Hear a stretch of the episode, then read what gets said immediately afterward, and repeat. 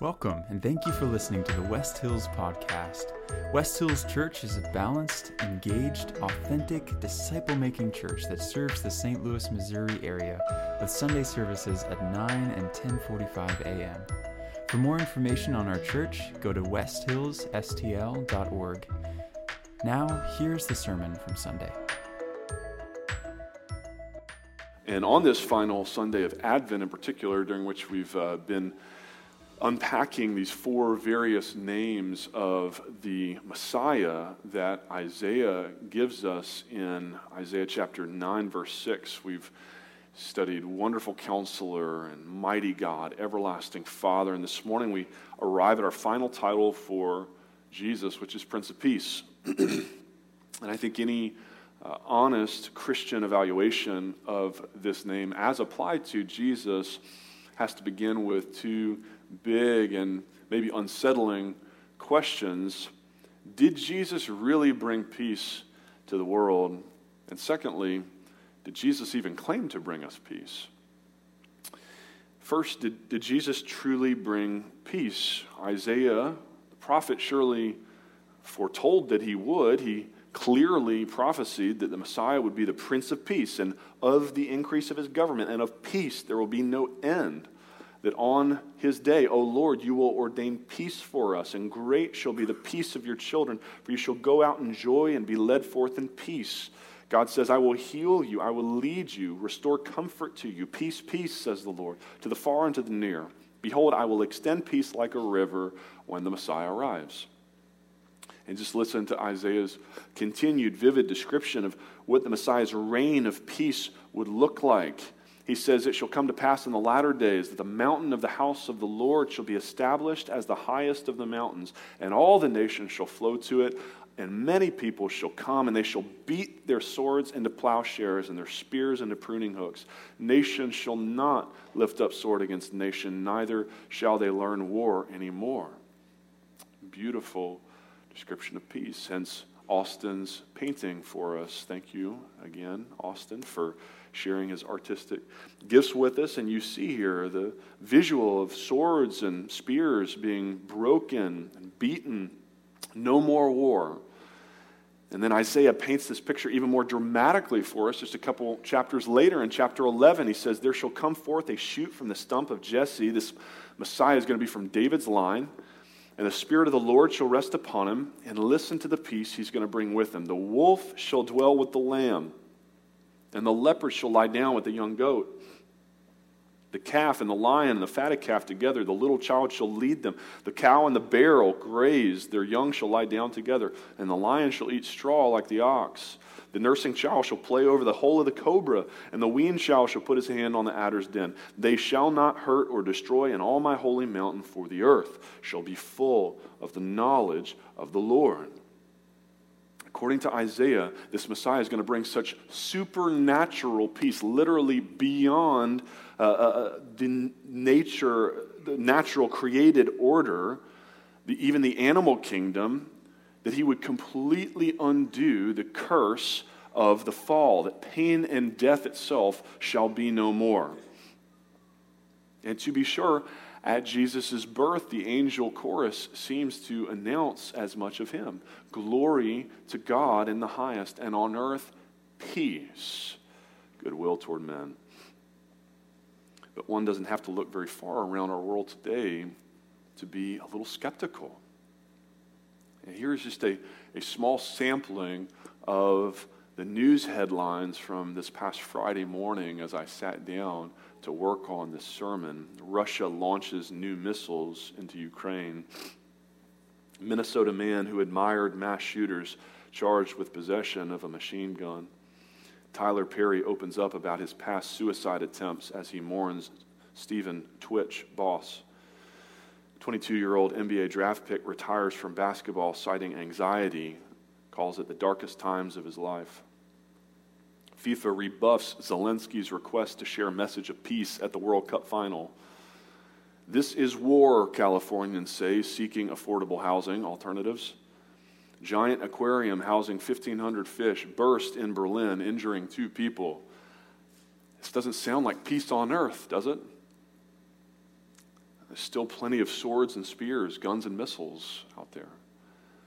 And the only reason I didn't read any headlines about lions eating lambs or children getting bitten by cobras is because, unfortunately, that's all too normal still. That's, that's not newsworthy. We don't have to check the news for proof, though, that anxiety and hostility still run rampant. Just look in the mirror.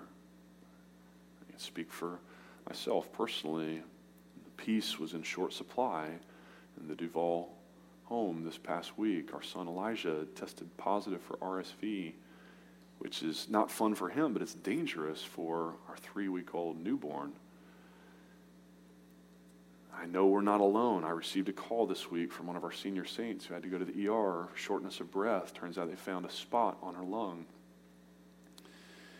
And now she's on antibiotics for a month to see if that clears it up or if she's dealing with something much, much more serious. Another dear sister came in this week for counseling because two of her close family members are at odds with one another. Feels like her family, she said, is coming apart at the seams and she doesn't know how to hold it together. Similar text from another sister worried about her marriage. Text from another member, father had just passed away. In what sense can we call Jesus our Prince of Peace with so much turmoil and war and chaos still raging all around us, still raging within us at times? And what about my second question? Did Jesus even claim to bring peace? Just listen to Jesus' own words to his disciples from Matthew chapter 10. He said, Do not think that I have come to bring peace to the earth. I have not come to bring peace, but a sword. And a person's enemies will be those of his own household. Maybe some of you are dreading next week's family get togethers around the Christmas dinner table. Say amen to that promise. Like, I don't know about Isaiah's promise about no more war or conflict, but I know Jesus' promise here that he's uh, going to make my enemies those people around my own dinner table. Yeah, I can say amen to that promise. So, do we just have the wrong guy? I mean, are, are the Jews right? Because if you ask your Jewish neighbor, why don't you believe Jesus is the Messiah? They're going to reply, well, Show me a lion cuddling up next to a lamb, and I'll believe. But as long as lions kill lambs and Russians kill Ukrainians, as long as swords and spears still abound, I'm going to keep waiting on the Messiah, the true Prince of Peace. Well, ironically, I, I think my second question this morning might actually help us answer the first one. Did Jesus really bring peace? In Jesus' own words, his answer, right there from Matthew 10, in a sense, no not in the way that many were expecting. Jesus did not bring peace in the way that so many were wanting physical peace. He says, I have not come to bring that kind of peace. Yeah, first century Jews, you're still going to get beat up by the Romans. I haven't come to bring that kind of peace. You're going to have to wait till my return, my second coming, for that kind of peace. Jesus came the first time 2,000 years ago to bring a fundamentally different kind of peace to us. It was as he told his disciples in John 14, 27. He said, Peace I leave with you, my peace I give to you. But then he qualified it by saying, Not as the world gives, do I give to you. Again, Jesus lived in the middle of the Roman Empire with its Pax Romana, the Roman peace that they established by bullying everyone else into submission. Jesus said, My peace isn't like that. I'm not just going to be a bigger bully. I'm not here to end your wars with each other. I'm here to end the most catastrophic war of all your war with God. And in the process of doing that, Jesus actually does bring us peace in four very significant ways. See, we all have four basic relationships. And God intended for each of them to be characterized by a deep, abiding peace. But as we're going to read in just a moment, something went horribly wrong along the way, and it shattered that fourfold peace. But Jesus really did come to put the pieces back together for us, to be our Prince of Peace. So, with that introduction, I invite you to stand with me as you're able. The reading of God's Word from Isaiah chapter 9, verse 6. And this week, we're going to add verse 7 in as well. But then we're going to read a few excerpts from Genesis chapter 3 of all places, and I'll explain why later. To really diagnose our peace problem, we have to go back to the beginning, Genesis 3. And we'll even go farther back than that, the beginning, beginning, Genesis 1 and 2. We'll start there. Hear the word of the Lord. For to us a child is born, to us a son is given.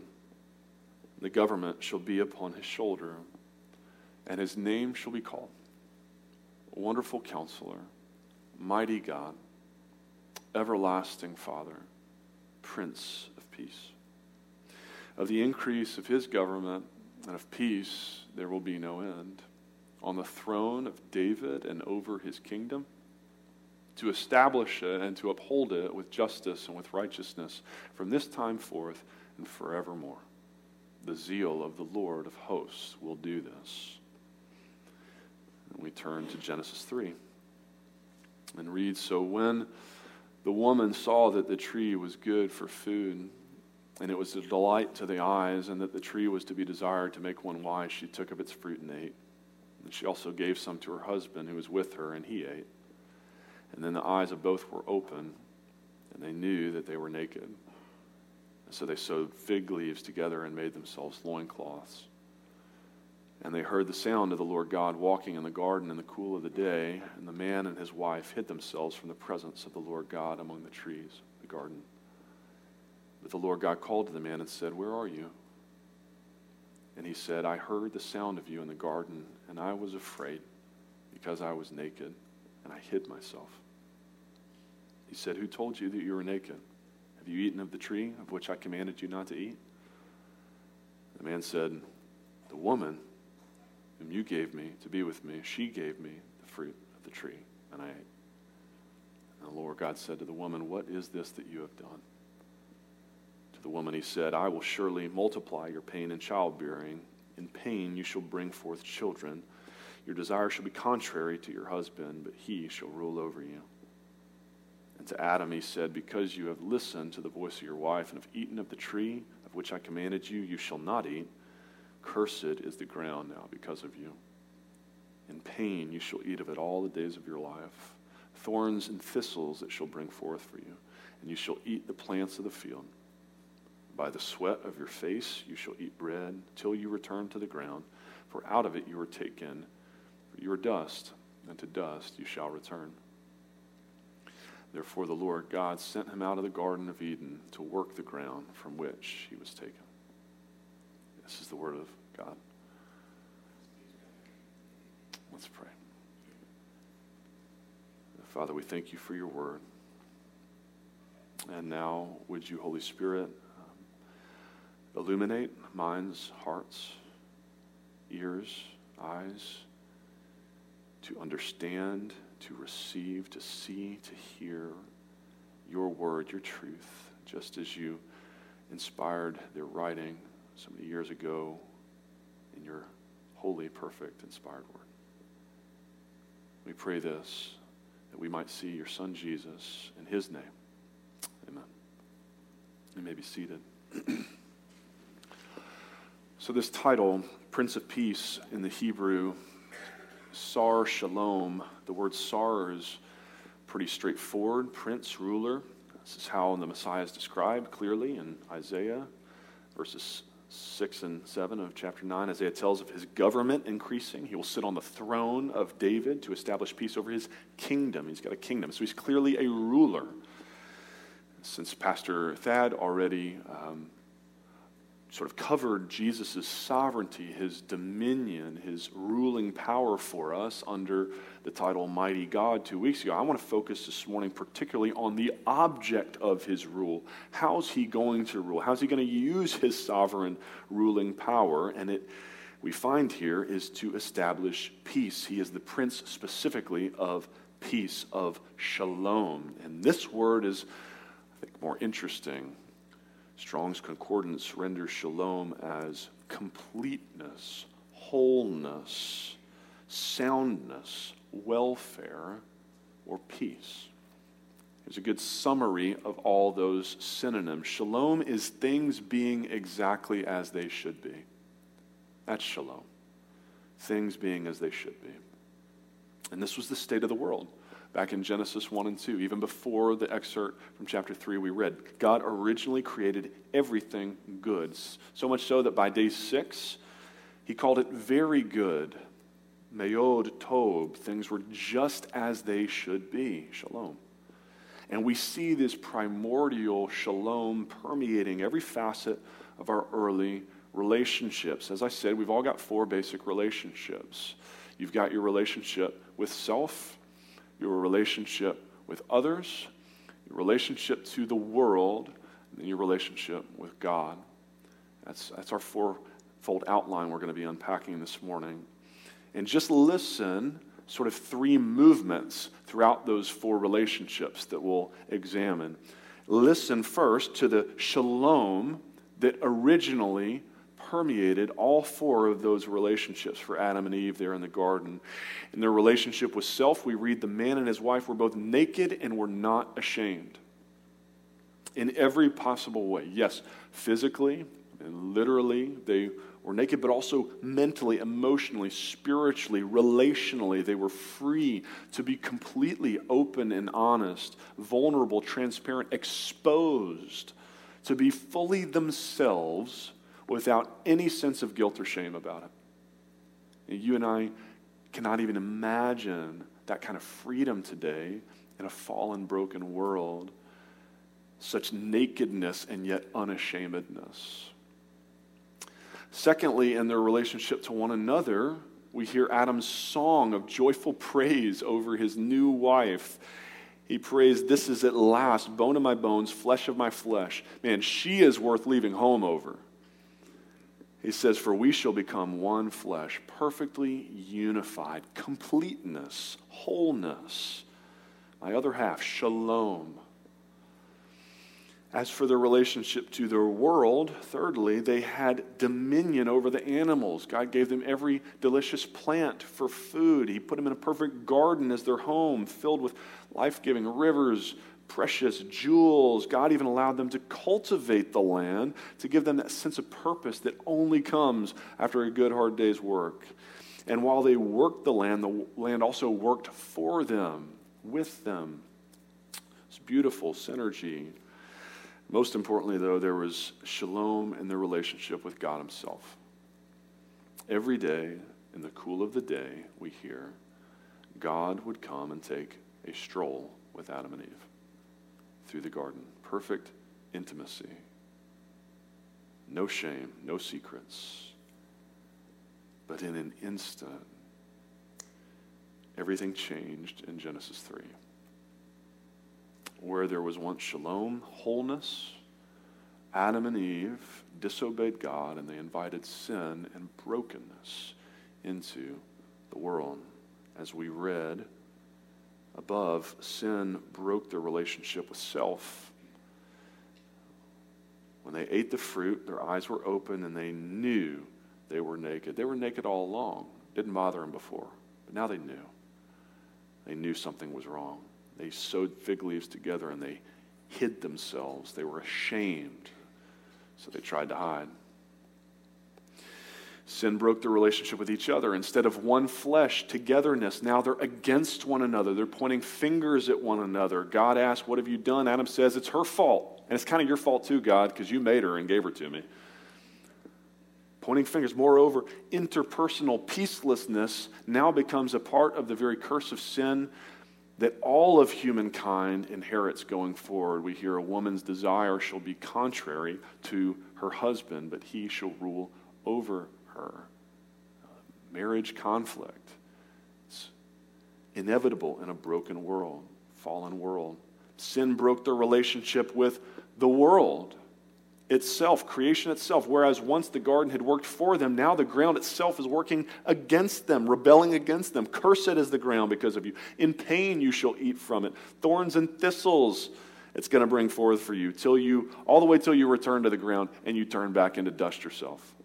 And that's the worst part of all is that the Bible says that through sin death now enters the world.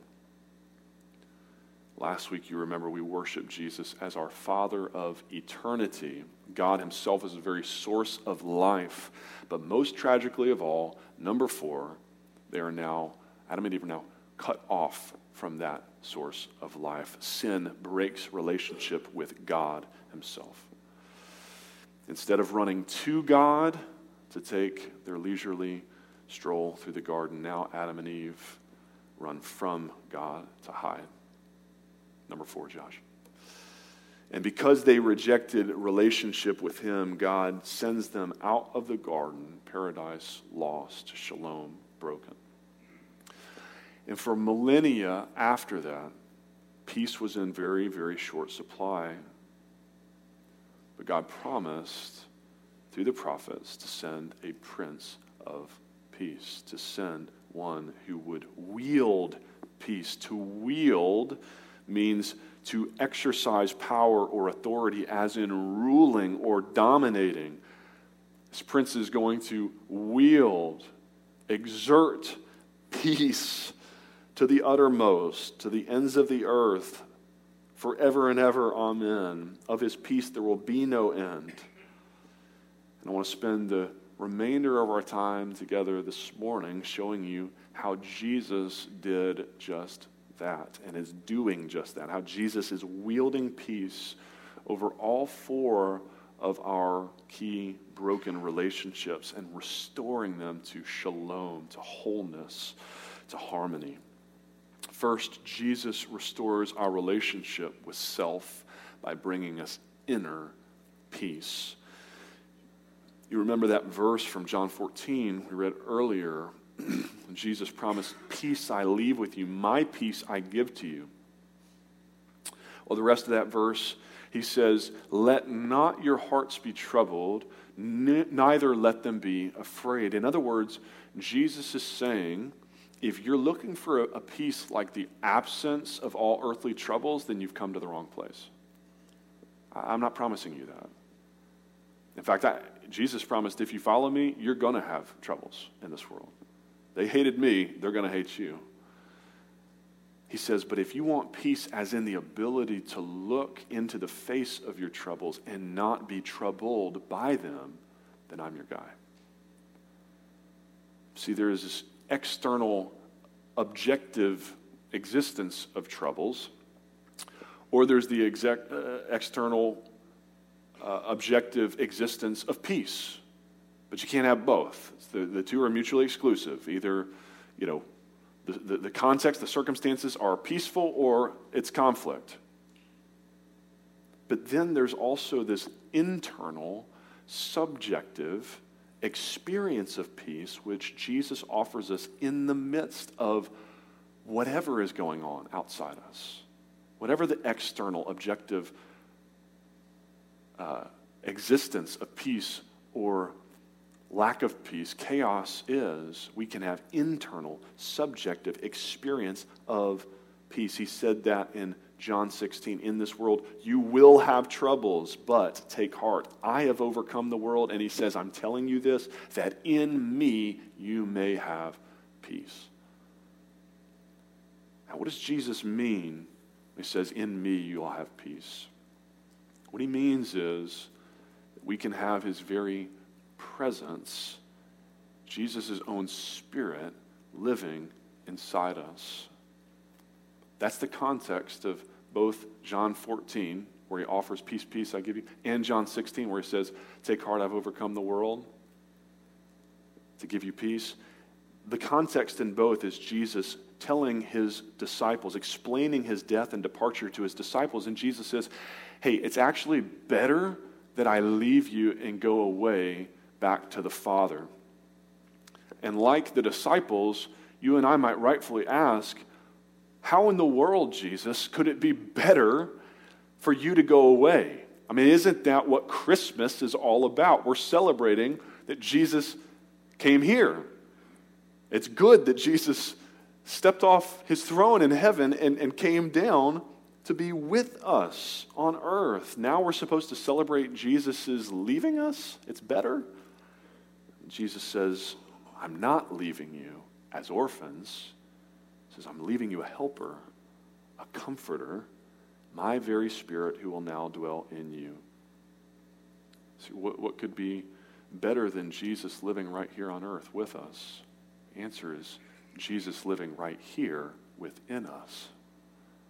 Christian, do you realize that Jesus is closer to you than he was to his own disciples 2,000 years ago while he walked on this earth? Jesus closer to you if you were in Christ and he is in you. Galatians 4 6. Because you are his children, God has sent the Spirit of his Son into our hearts. And what is the effect, the result of having the Spirit of Jesus, the Prince of Peace, living inside you? Galatians 5 22 tells us the fruit of the Spirit is love, joy, peace, patience. We could go on, but we'll stop right there at peace. The fruit of the Spirit is peace. Jesus brings us peace come what may in life. That's why Philippians 4 encourages us do not be anxious, don't be worried, don't be troubled about anything. but in everything, by prayer and supplication with thanksgiving, let your requests be made known to God. And what? What does God promise? You know the rest of that verse? Does God promise He'll take away all your troubles? Let your requests be made known to God, and He'll remove all those external, objective worries facing you? No. He says, and the peace of God, that internal, subjective experience of the pacifying presence of the Holy Spirit, which surpasses all understanding, will guard your hearts and minds in Christ Jesus. You can have peace no matter what's going on out there. Now, does that mean that Christians will never worry? Does that mean that when you receive that phone call, that diagnosis from the doctor this week, that when you receive that news that your loved one passed away, when your spouse walks out on you, does that mean, does me, being a Christian mean being totally unfazed, having a stiff upper lip? I don't think so. Jesus wasn't a stoic. Jesus cried when Lazarus died. Jesus sweat blood when he was about to die. But in both those cases, he also prayed. He prayed just like Philippians 4 tells us to. Take our supplications because Jesus knew where to take his anxieties. 1 Peter 5 7. Cast all your anxieties on God because he cares for you. And God promises when we do, he will give us peace. This inner peace that Jesus offers us, it's even better than that. It covers even more than that. Because remember, when Adam and Eve sinned, what they experienced in the garden wasn't just anxiety, they experienced shame. And shame is a far more powerful, pernicious emotion even than anxiety. You know, guilt says, I did something wrong. Shame says, I am wrong. If, if shalom is everything being right in the world, shame says everything cannot be right because I'm here. And at the very deepest level of who I am, my personhood, I am wrong. I am broken. I am unlovable. I have no worth or value. That's shame. And as a matter of fact, we were unlovable and broken, flawed to our very core. This is what the Bible says is true of us because of our sin. And yet, the Bible goes on to describe the good news for sinners like you and me this morning that yes, we were dead in the trespasses and sins in which we once walked, by nature, children of wrath, animosity with God, no peace, but God, being rich in mercy because of the great love with which he loved us, even when we were dead in our trespasses, has made us alive together with Christ. By grace we have been saved, so that he might show the immeasurable riches of his grace and kindness toward us in Christ Jesus. Friends, this is the gospel, the good news that we, we really are far more sinful and unworthy than we ever dared to imagine, and yet we are far more loved and accepted than we ever dared to hope for. Not because of anything we've done or could do, or else we would brag, but simply because of everything that Jesus has done for us, the undeserved grace and love of our Prince of Peace. And here's the thing when it comes to shame and how we view ourselves. If God now sees us that way, if God now, when He looks down from heaven, sees us not as deplorable sinners, but as beloved, adopted children who have been clothed in the perfect, spotless, imputed righteousness of His own Son, Jesus, then how much more so ought we to see ourselves that way? No more shame. There's no room for shame in the Christian's heart. Who the Son sets free is free indeed. I am chosen. I'm not forsaken. I am who He says I am, not who my feelings tell me I am. I am who He says I am. I'm a child of God. Number two, Jesus wields peace over our relationship with others. He offers us interpersonal peace. So we've got this internal experience of, of peace that surpasses understanding, the fruit of the Spirit. Now we've, we've also got this interpersonal peace with others. Now, Jesus has already told us that he was going to divide father from son, mother from daughter. So, in what sense can he offer us interpersonal peace and reconciliation? Well, as his new sons and daughters, we discover Jesus is making us into a new family, a spiritual family hear this in Matthew 12, and the crowd told Jesus, Hey, uh, Jesus, your mother and, and brothers are looking for you. And Jesus said, Who are my mother and brothers? That's whoever does the will of my Father in heaven. That's my true family, my spiritual family. And it turns out that our spiritual family, spiritual blood is thicker than water, it's thicker than anything. Spiritual blood is thicker than generations, millennia of prejudice and hate. So imagine this with me. It's hard for us 2,000 years later to get a full sense of the context uh, that, that, that the Apostle Paul was, was writing to here uh, when he gives us this glorious truth. But just try. Imagine being a Jew in the first century and being told all your life that Gentiles were dogs. That was just the nickname, synonym. You know, you could say Gentile or dog, same thing. Your rabbis instructed you to take a bath whenever you came home from the marketplace, just in case you accidentally bumped into a Gentile while you were there. There were Jewish proverbs about God creating Gentiles just so he'd have kindling to stoke the fires of hell. Okay, you got, you got the picture? This is the animosity between Jews and Gentiles. Now, listen to how radical the Apostle Paul's words must have been then sounded in that context. He's writing here to Gentile Christians in the church in Ephesus who are also gathered in this body and coming to faith alongside Jewish Christians. We know there's, there's issues there, they're working out. They still want to sit in separate places. And so here's what Paul says He says, You Gentiles in the flesh, were at one time separated from Christ, alienated from the commonwealth of Israel, and strangers to the covenants of promise, having no hope and without God in the world. And it probably took everything in the racist Jews in the church hearing these words read aloud from Paul's letter to keep them from standing up and saying, Amen. Let's start our own church, Jews only. But now, Paul writes, in Christ Jesus, you who once were far off have been brought near by the blood of Christ.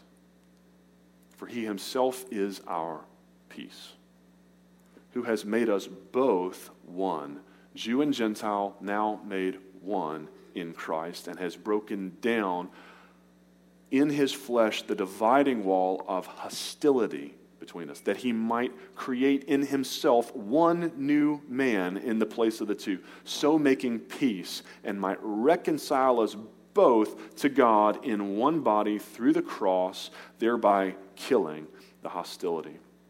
So much here we can unpack. We'll preach through Ephesians eventually. But for our purposes this morning, here's the simple takeaway Jesus restores shalom to even the most divided of interpersonal relationships. And so God can now command us, if it's possible, so far as it depends on you, live at peace with everyone. Romans 12. Eager to maintain the unity of the Spirit in the bond of peace, Ephesians 4. Unity, the bond of peace, fellowship, Galatians 3. Keep going on and on. Paul talks about Galatians 3. In Christ Jesus, there's now not Jew or Gentile, slave or free. Let's put it in 21st century context words.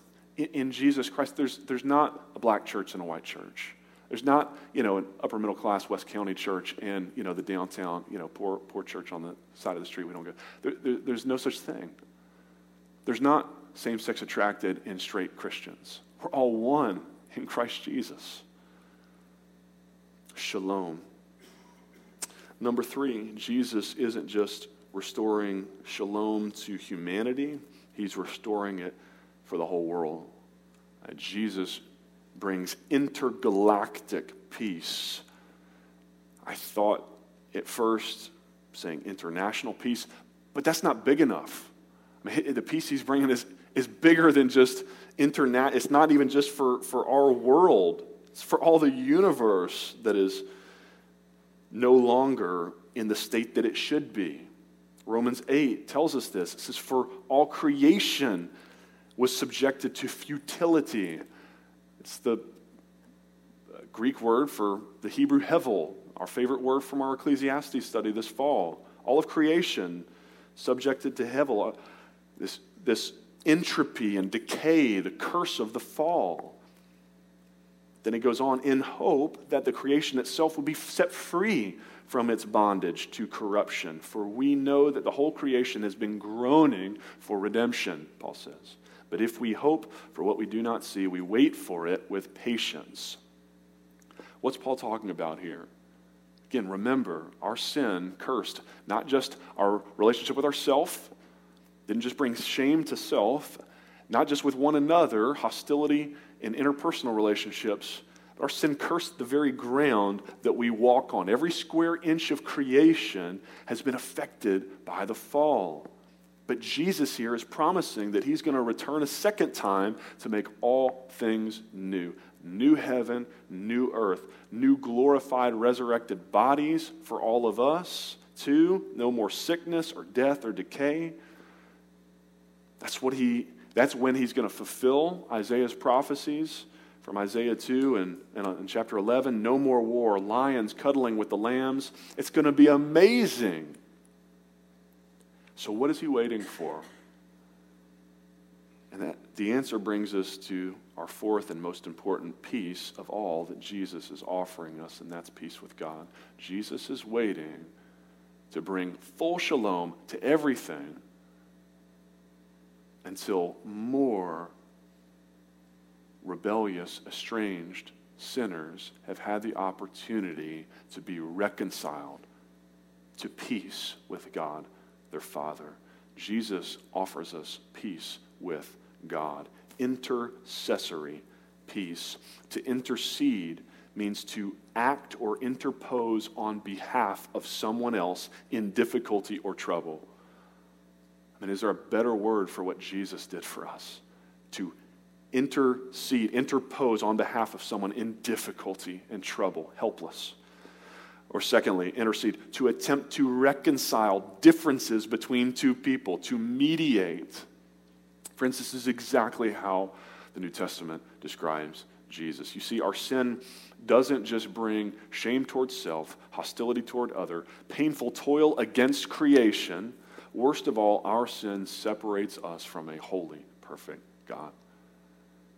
And we are warned so by none other than the prophet Isaiah. Uh, the most explicit caution, admonishment in all of the Bible about the effects of sin Isaiah 59, verse 2 Your iniquities have made a separation between you and your God. Your sins have hidden his face from you so that he does not hear. Here's what that looks like illustrated. If we were to illustrate our spiritual condition, many of you will be familiar with this famous easy diagram. Once upon a time, you know, there was no chasm there. It's just us and God holding hands, perfect shalom, walking through the garden together. Sin causes a rift between us and a holy, perfect God. Romans 3:23 says, "For all have sinned and fallen short of the glory of God." But here is the good news of the gospel. We'll illustrate this one as well.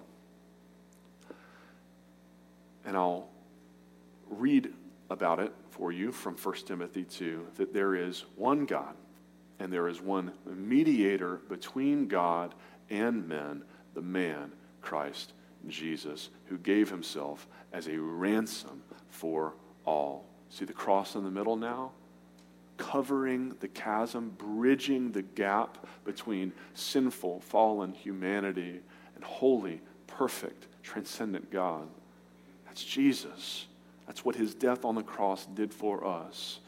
He took all our sins on himself in his body on the tree and traded his righteousness for our unrighteousness so that in him we might become the righteousness of God 2 corinthians 5 this is the glorious good news of the gospel romans 5 puts it this way since we have been justified by faith we now have peace with god through our lord jesus christ through him we've also obtained access by faith into this grace in which we now stand. Paul says, God shows his love for us, and that while we were still sinners, Christ died for us. Christ, through whom we now have received reconciliation. That's the gospel. Jesus purchased peace for us in his body on the tree. All we like sheep had gone astray, Isaiah says. We turned everyone to our own way, but the Lord laid on him the iniquity of us all. He was pierced for our transgressions, crushed for our iniquities. Upon him was the chastisement that brought us what? Peace. And with his wounds we are healed. And because Jesus has reconciled us to God, listen, listen. I can just go on and on God's own words describing the peace we now have with Him. This one might be the most, the, the best. There is therefore now no condemnation for those who are in Christ Jesus. We, we rightfully deserve God's wrath and his punishment for sin, for rebelling against him, rejecting his good, kingly, sovereign, princely rule over us. We deserve hell and sin and death and separation from Him, but there is therefore now no condemnation. None of that. No shame, no condemnation for those who are in Christ Jesus. Paul says, Who is to condemn? Christ Jesus is the only one. He's the perfect one. He's the one who could condemn us. And he says Christ Jesus is the one who died for us. More than that, he was raised, who is at the right hand of God the Father, indeed interceding for us. Jesus didn't just intercede for us 2,000 years ago. Jesus is still interceding for you because you're still figuring out new ways to sin. Right, we're, we're sinning all the time, and Jesus is interceding all the time. He's at the right hand of God the Father right now, sinning for those of you all sleeping through the end of the sermon. Who shall separate us from the love of Christ? Who can tear down this bridge? I am sure that neither death nor life, nor angels nor rulers, nor things present nor things to come, nor powers, nor height nor depth, nor anything else in all of creation is able to separate us from the love of God that is ours in Christ Jesus our Lord. Friends, Jesus Christ is the bridge, the only bridge to reconcile to bring back into relationship you and a holy, perfect God. But here's the thing about a bridge it does you no good unless you walk across it. Okay? Jesus has made a way. He's Romans 5, he's made access for you back to God the Father. But a bridge does no good unless you walk across it. And that's what faith is. Faith is walking across the bridge. Faith is stepping out trusting that Jesus is able to, to break your fall and, and the punishment you deserve, the chasm you deserve, that Jesus is able to hold you and bring you to God the Father. And he's promised to do it. Jesus says, All those I, have called to myself, I, I, I sustain, I keep. No one can snatch my sheep out of my hand. No matter how far you try and stray, no one snatches my sheep out of my hand. Will you, by faith this morning, walk across the bridge that Jesus has provided for you? He is Himself our peace, our reconciliation with God. Will you be reconciled to God, your Father, this morning because of the peace, the Prince of Peace, Jesus, who is Himself your peace?